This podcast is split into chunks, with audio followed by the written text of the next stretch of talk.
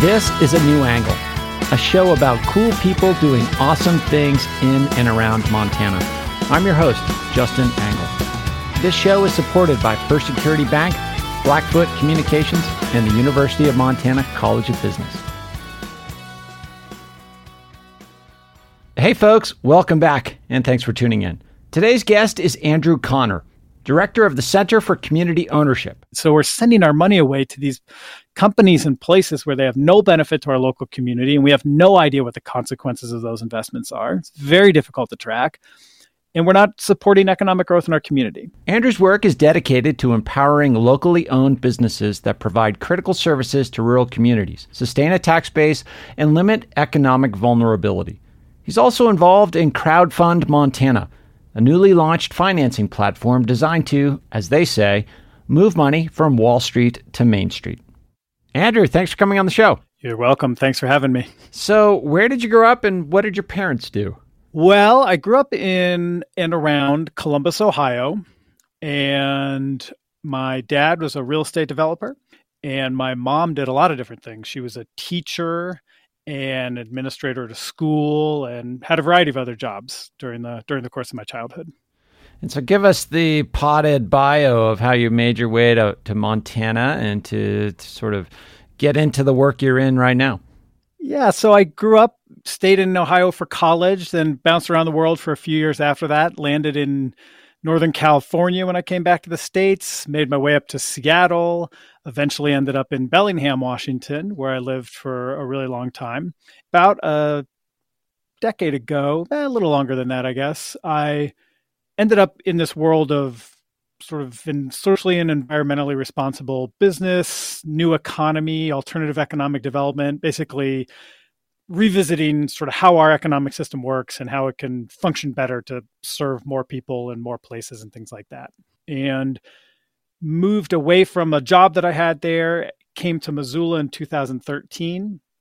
And part of that work which was really stimulating, really interesting, seeing all these really creative solutions that people were generating to economic problems and social issues using business as a solution and things like that.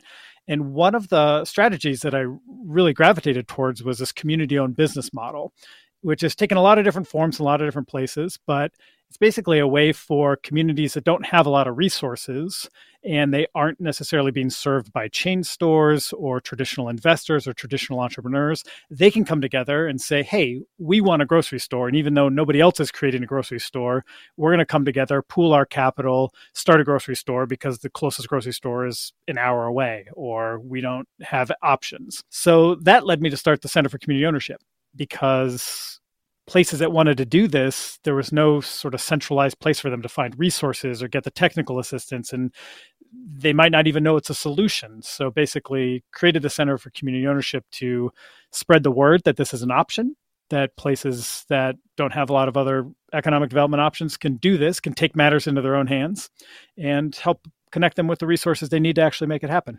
So maybe just distinguish community ownership from sort of public ownership. You know, I would assume something like the Green Bay Packers, for example, is different than something like the city of Missoula owning its water company. In a sense, a way to think of it is it's no different than a normal business in a lot of ways. It just happens to have distributed ownership. Okay. So rather than having a single entrepreneur or an entrepreneur with two main investors or something like that, where the ownership is kind of concentrated with somebody who has resources, you might fund it with you know 500 people in your community who all invest a little bit. And those people vote on a board of directors and the board of directors hires the president of the company or the manager the main manager and that person runs the day to day. So it's not like everybody in the community is participating in making every decision or running the business. They are just providing the capital and you know providing that sort of oversight and governance through a pretty traditional you know board of directors or something some structure like that there's a lot of different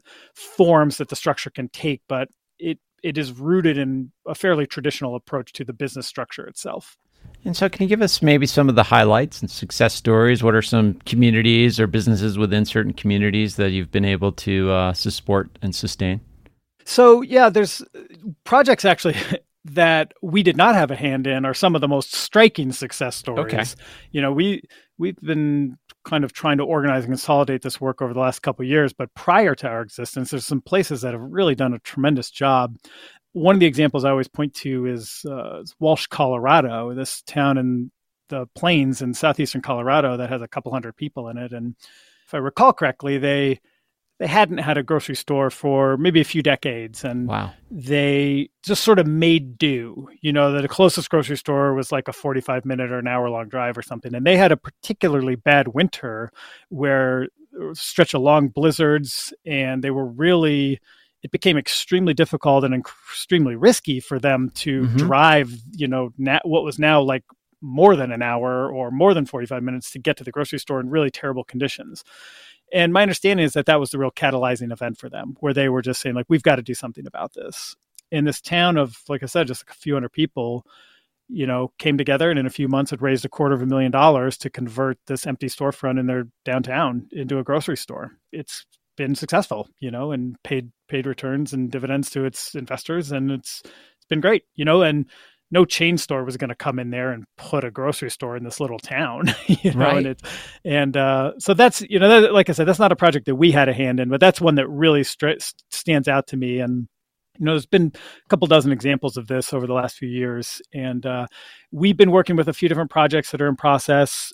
Uh, historic movie theater, okay, uh, in in a city that we're sort of trying to work with, and you know, a family business that owns uh, garden center and also in Colorado, this one uh, restaurant. We have a project that we're working on. So it's kind of a whole range of industries and places and things like that that we've been working on. Yeah. So maybe a good point to transition to crowdfund Montana because that's kind of uh, an extension of this work, but but adjacent to it in some way. So what is crowdfund Montana? What is it that that um, you know, what need is it that that organization and that enterprise is trying to serve? Yeah. So through the work that I've been doing with the Center for Community Ownership, we developed a very close relationship with this organization called Crowdfund Main Street. And what Crowdfund Main Street is, is a national platform for investment crowdfunding. And investment crowdfunding is like traditional crowdfunding that you might think of, like Kickstarter or GoFundMe or something like that, where people want to do a project, they're trying to get money for it. But the people who contribute to those are just giving money to those things. Yeah. just basically donating. It's a gift crowdfunding, we often call it. And the difference with investment crowdfunding is that five or six years ago, they passed this law that allowed you to actually use the form of crowdfunding to make a real investment. So, with traditional crowdfunding, you could not get a financial return. You couldn't buy a share of the company. People couldn't borrow money through crowdfunding. Those things were not legal possible.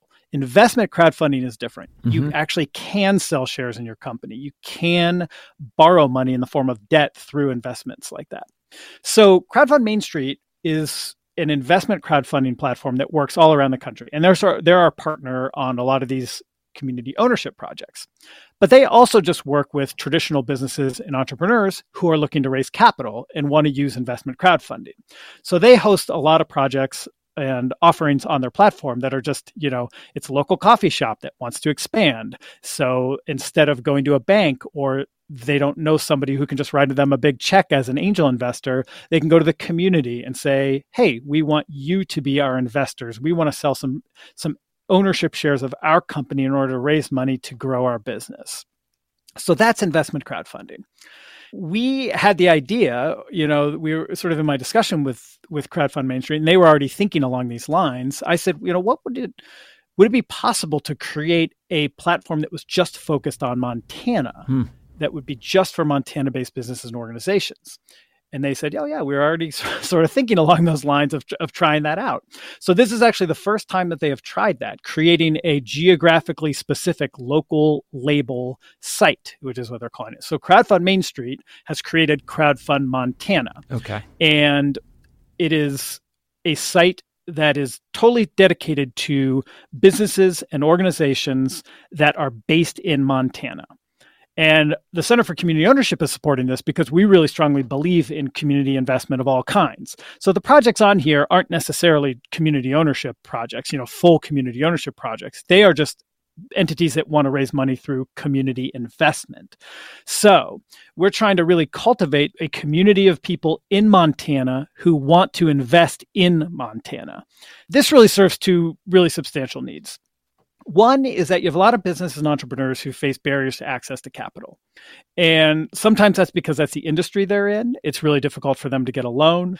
And secondly, a lot of entrepreneurs, their ability to raise capital is really limited by their personal relationships. You know, like I said, if they happen to know people who have a lot of wealth and are able to write big checks, or they have easy access to those people, or they look a certain way. You know, there's a lot of research about the racial and gender dynamics of who has access to traditional like venture capital mm-hmm. or angel investment and things like that.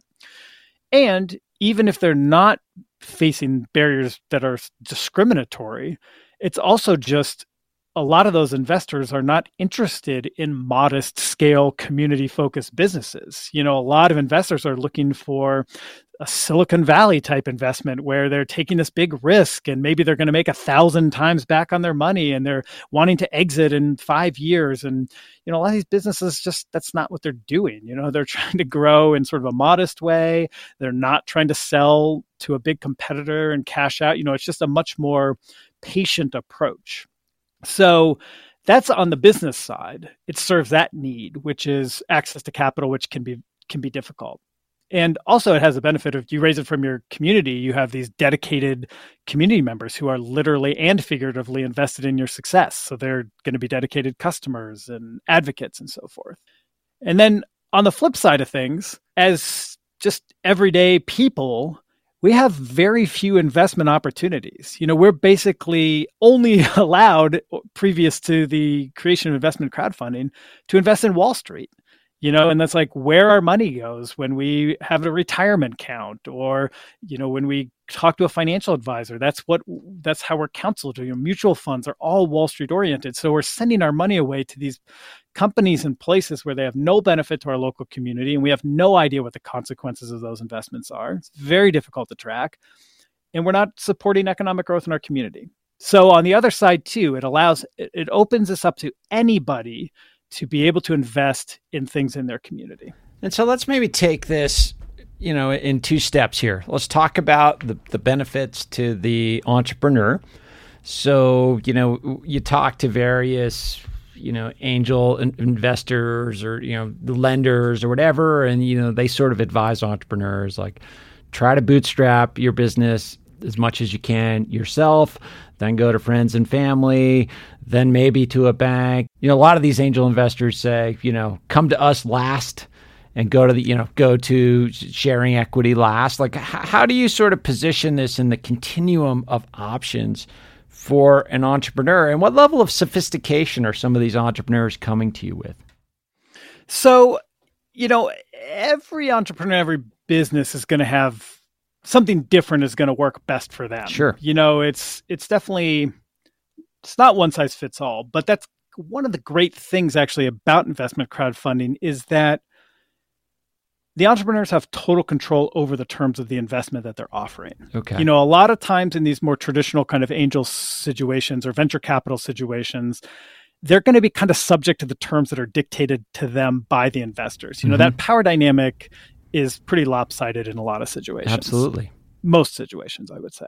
I think that customizability is something that really it, it's not the perfect fit for every single entrepreneur, mm-hmm. but it it makes a lot of those situations where people are having a hard time finding capital elsewhere, there's a solution here in a lot of situations. We'll be back to my conversation with Andrew Connor after this short break. A new angle is supported by First Security Bank Blackfoot Communications, and UM's College of Business. Access to capital, broadband, and education are three ingredients any community needs for success. Hey, folks! This episode of A New Angle is brought to you by ALPS, the largest direct writer of lawyers' malpractice insurance, based right here in Missoula, Montana. Not only does ALPS provide outstanding insurance products and risk management resources, they also pride themselves on making the insurance process as easy as possible for their busy policyholders. Beyond that, ALPS was named a 2021 Best Place to Work in Montana. So if you value creativity and innovation and want to work in a supportive and nurturing culture, check out career options at ALPS. They want to hire Montana's best. To learn more, visit www.alpsinsurance.com. This is Anne Helen Petersen, and I am a senior culture writer at BuzzFeed News, and you're listening to A New Angle. Welcome back to A New Angle. I'm speaking with Andrew Connor about Crowdfund Montana.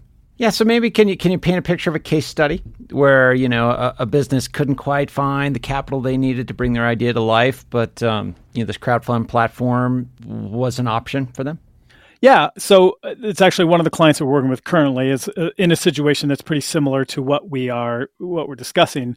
So they are working to build an indoor sports facility in Great Falls. Okay. And it's a pretty expensive project. Yeah. And they're going to need some uh, some lending uh, from a traditional bank. And so th- they're doing exactly what I just described. They're going to bring in equity investors. So they're going to sell ownership shares to people in the community to raise 20 to 25% of the total cost of the project. And then they are going to turn right around and leverage that to get the bank financing for the rest of the project. And this is the kind of thing that everybody loves the project. Like everybody's super supportive and into them doing this. But without that catalyzing sure money, like nobody's writing them a check for the whole thing. The bank doesn't want to bankroll the whole thing. The entrepreneurs can't pay for the whole thing. So it's been sort of sitting at this kind of stalemated place a little bit. And hopefully, this investment crowdfunding is going to be the thing that unlocks the whole project and lets it move forward and can be leveraged sort of many times over as far as the total investment is concerned. And so, relative to other sources of capital for an entrepreneur, how does this stack up in terms of risk to the business owner, risk to the entrepreneur? I think it is lower risk because because of that control factor. You know, and that's one of the things that we always talk about is the fact that a lot of times entrepreneurs are enticed by you know an angel investment or venture capital and they warp what they're doing in order to kind of satisfy the terms to get that money and they end up kind of undermining or sabotaging their business in the process right. so not only do they give up control but they end up doing things that aren't in the best interest of the business mm-hmm. just to satisfy the needs and desires of some outside investor and they don't have to do that in this case you know they can because they define the terms they basically can attract the investors who are content with those terms. So from the get go, they are just in greater alignment with the people who are investing in their business.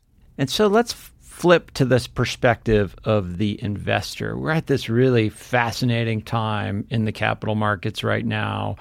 You know that the, the stock markets are at all time highs. It's hard to know if there's actually any real value to be had there. Yet it's really you know, it doesn't seem like a smart move to, to short the market at this point. There's money flowing into NFTs and crypto through these, you know, innovative platforms like Robinhood and others. It just seems like there's a, a ton of money, and we can, you know, there's a bunch of debate as to where that money's coming from, but there's a ton of money moving around. And this is an alternative. And you described it as an alternative that maybe isn't tied to this like need for explosive 10x, 1000x growth Yet it is another way for investors to access investment opportunities.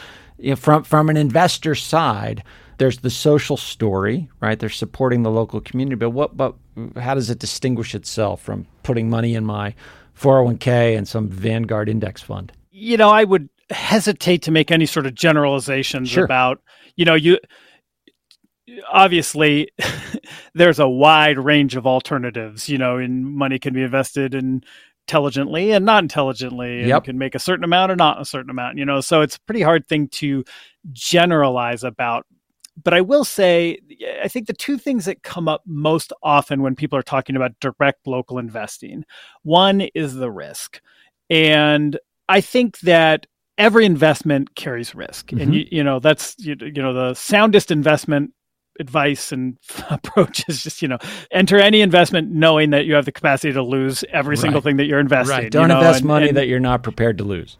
Yeah, exactly, and that is just the reality. People have this idea that the stock market or mutual funds or things like that are sort of like no risk or the lowest risk. You know, there's this notion of security and safety with the stock market. And I think that that's a little bit overblown. I think that there's obviously you can do the thing where you say, here's the graph of the stock market over the last 100 years and it's on this kind of steady upward thing and like yes that's true if you you know if you generally speaking i think if you put money in the stock market and leave it there for a long time odds are in the end you end up in a higher place than you were you know below mm-hmm. but as we have seen just in the last couple decades there's a tremendous amount of volatility there's a tremendous amount and if you if the timing doesn't work out for you you can lose everything or almost everything very quickly and you never know, really know when that's going to happen so the idea that it is sort of a risk-free place to put your money is kind of questionable yeah I logical think. fallacy at this point i mean most yeah. of this generation have not really endured a bear market. In general you know the odds that the local coffee shop is going to lose you money on an investment like is that any better or worse than the odds that some corporation that you have money in and in the stock market is going to? I don't know.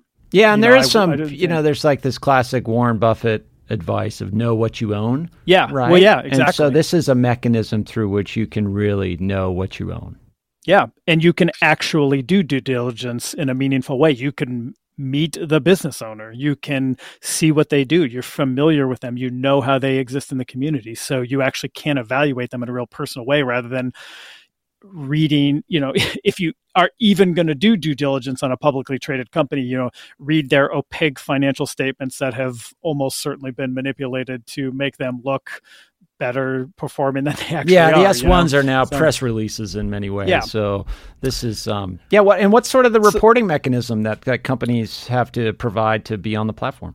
Yeah, so there's a full disclosure that they have to go through. This, you know, this whole process is completely regulated, heavily regulated by sure. the SEC, the Securities Exchange Commission.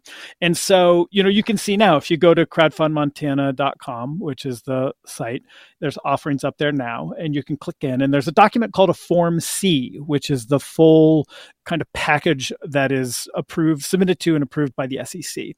And in there, they've got financial state you know they have to provide multiple years of reviewed financial statements uh, information about the directors of the company intended use of funds documents you know there's just everything that you would need to sort of be able to evaluate the company what it's done what it is doing what it plans to do with the money that's invested and mm-hmm. so forth and then like i said you know that's one of the nice things you could reach out to these people. You know their contact their website is linked there. You can you can sure. email them. They'll have they'll talk to you you know? So that disclosure information is mandatory. It is available as a part of the offering and these people are are accessible. The risk side is one of you know the one objection that or or kind of concern i sure. should say that comes up often with local investing. And the other one is the return. And I think that that's just something that people have to kind of evaluate on their own.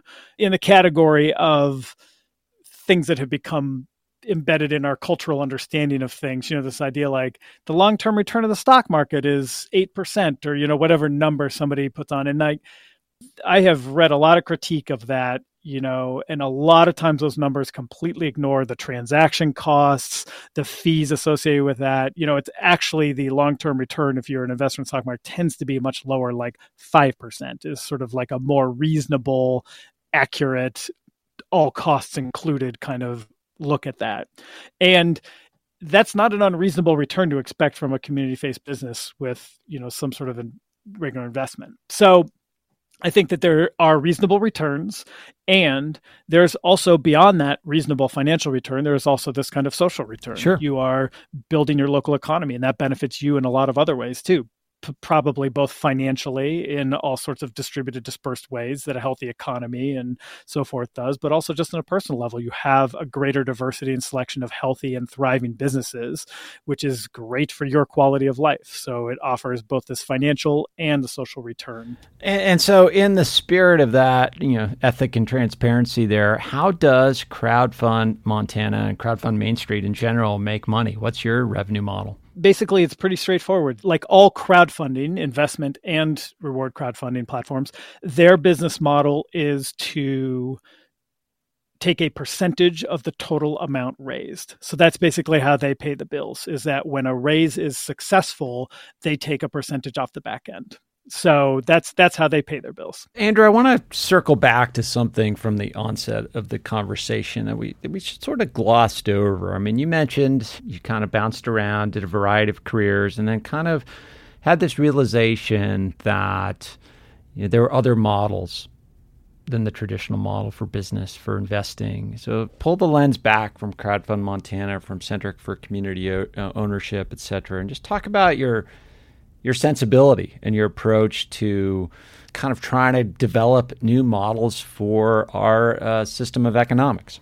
Yeah, I think the way that I would describe my approach to that is I view business and economics as arguably the most sort of powerful powerful force in our that that sort of shapes our world. You mm-hmm. know, it has tremendous social impact, tremendous environmental impact, uh, cultural impact, political impact. You know, it is it is this really really potent force that we contend with, and I, I think there are a lot of completely reasonable, deep structural critiques, critiques about the political system and the legal system and the and and all of the structures that create and guide the market and do or don't hold things accountable and where certain limits are and and just the very nature and the fundamental aspects of the system itself. I think you can ask all those questions and make all those critiques. And I think that's important.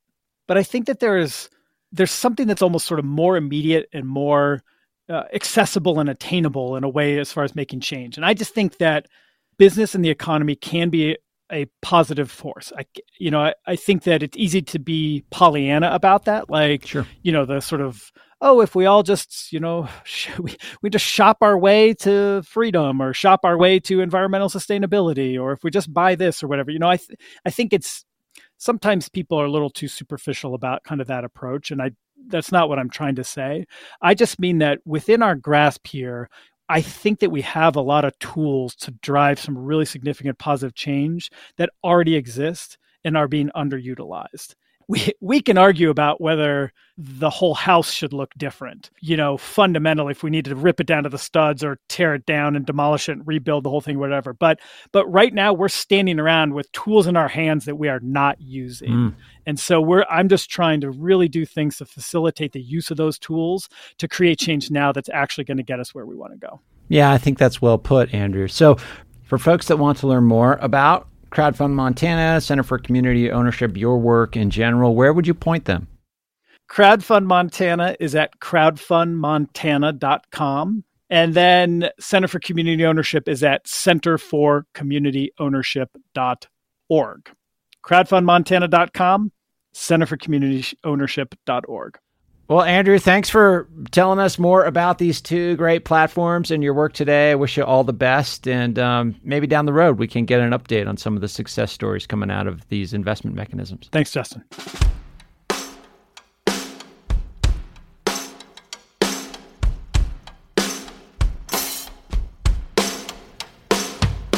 Thanks for listening to A New Angle. We really appreciate it. And we're coming to you from Studio 49, a generous gift from University of Montana alums Michelle and Lauren Hanson. A New Angle is presented by First Security Bank, Blackfoot Communications, and the University of Montana College of Business. With additional support from Consolidated Electrical Distributors, Drum Coffee, and Montana Public Radio.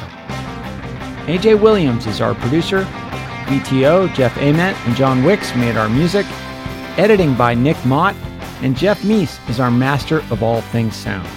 Thanks a lot, and see you next time.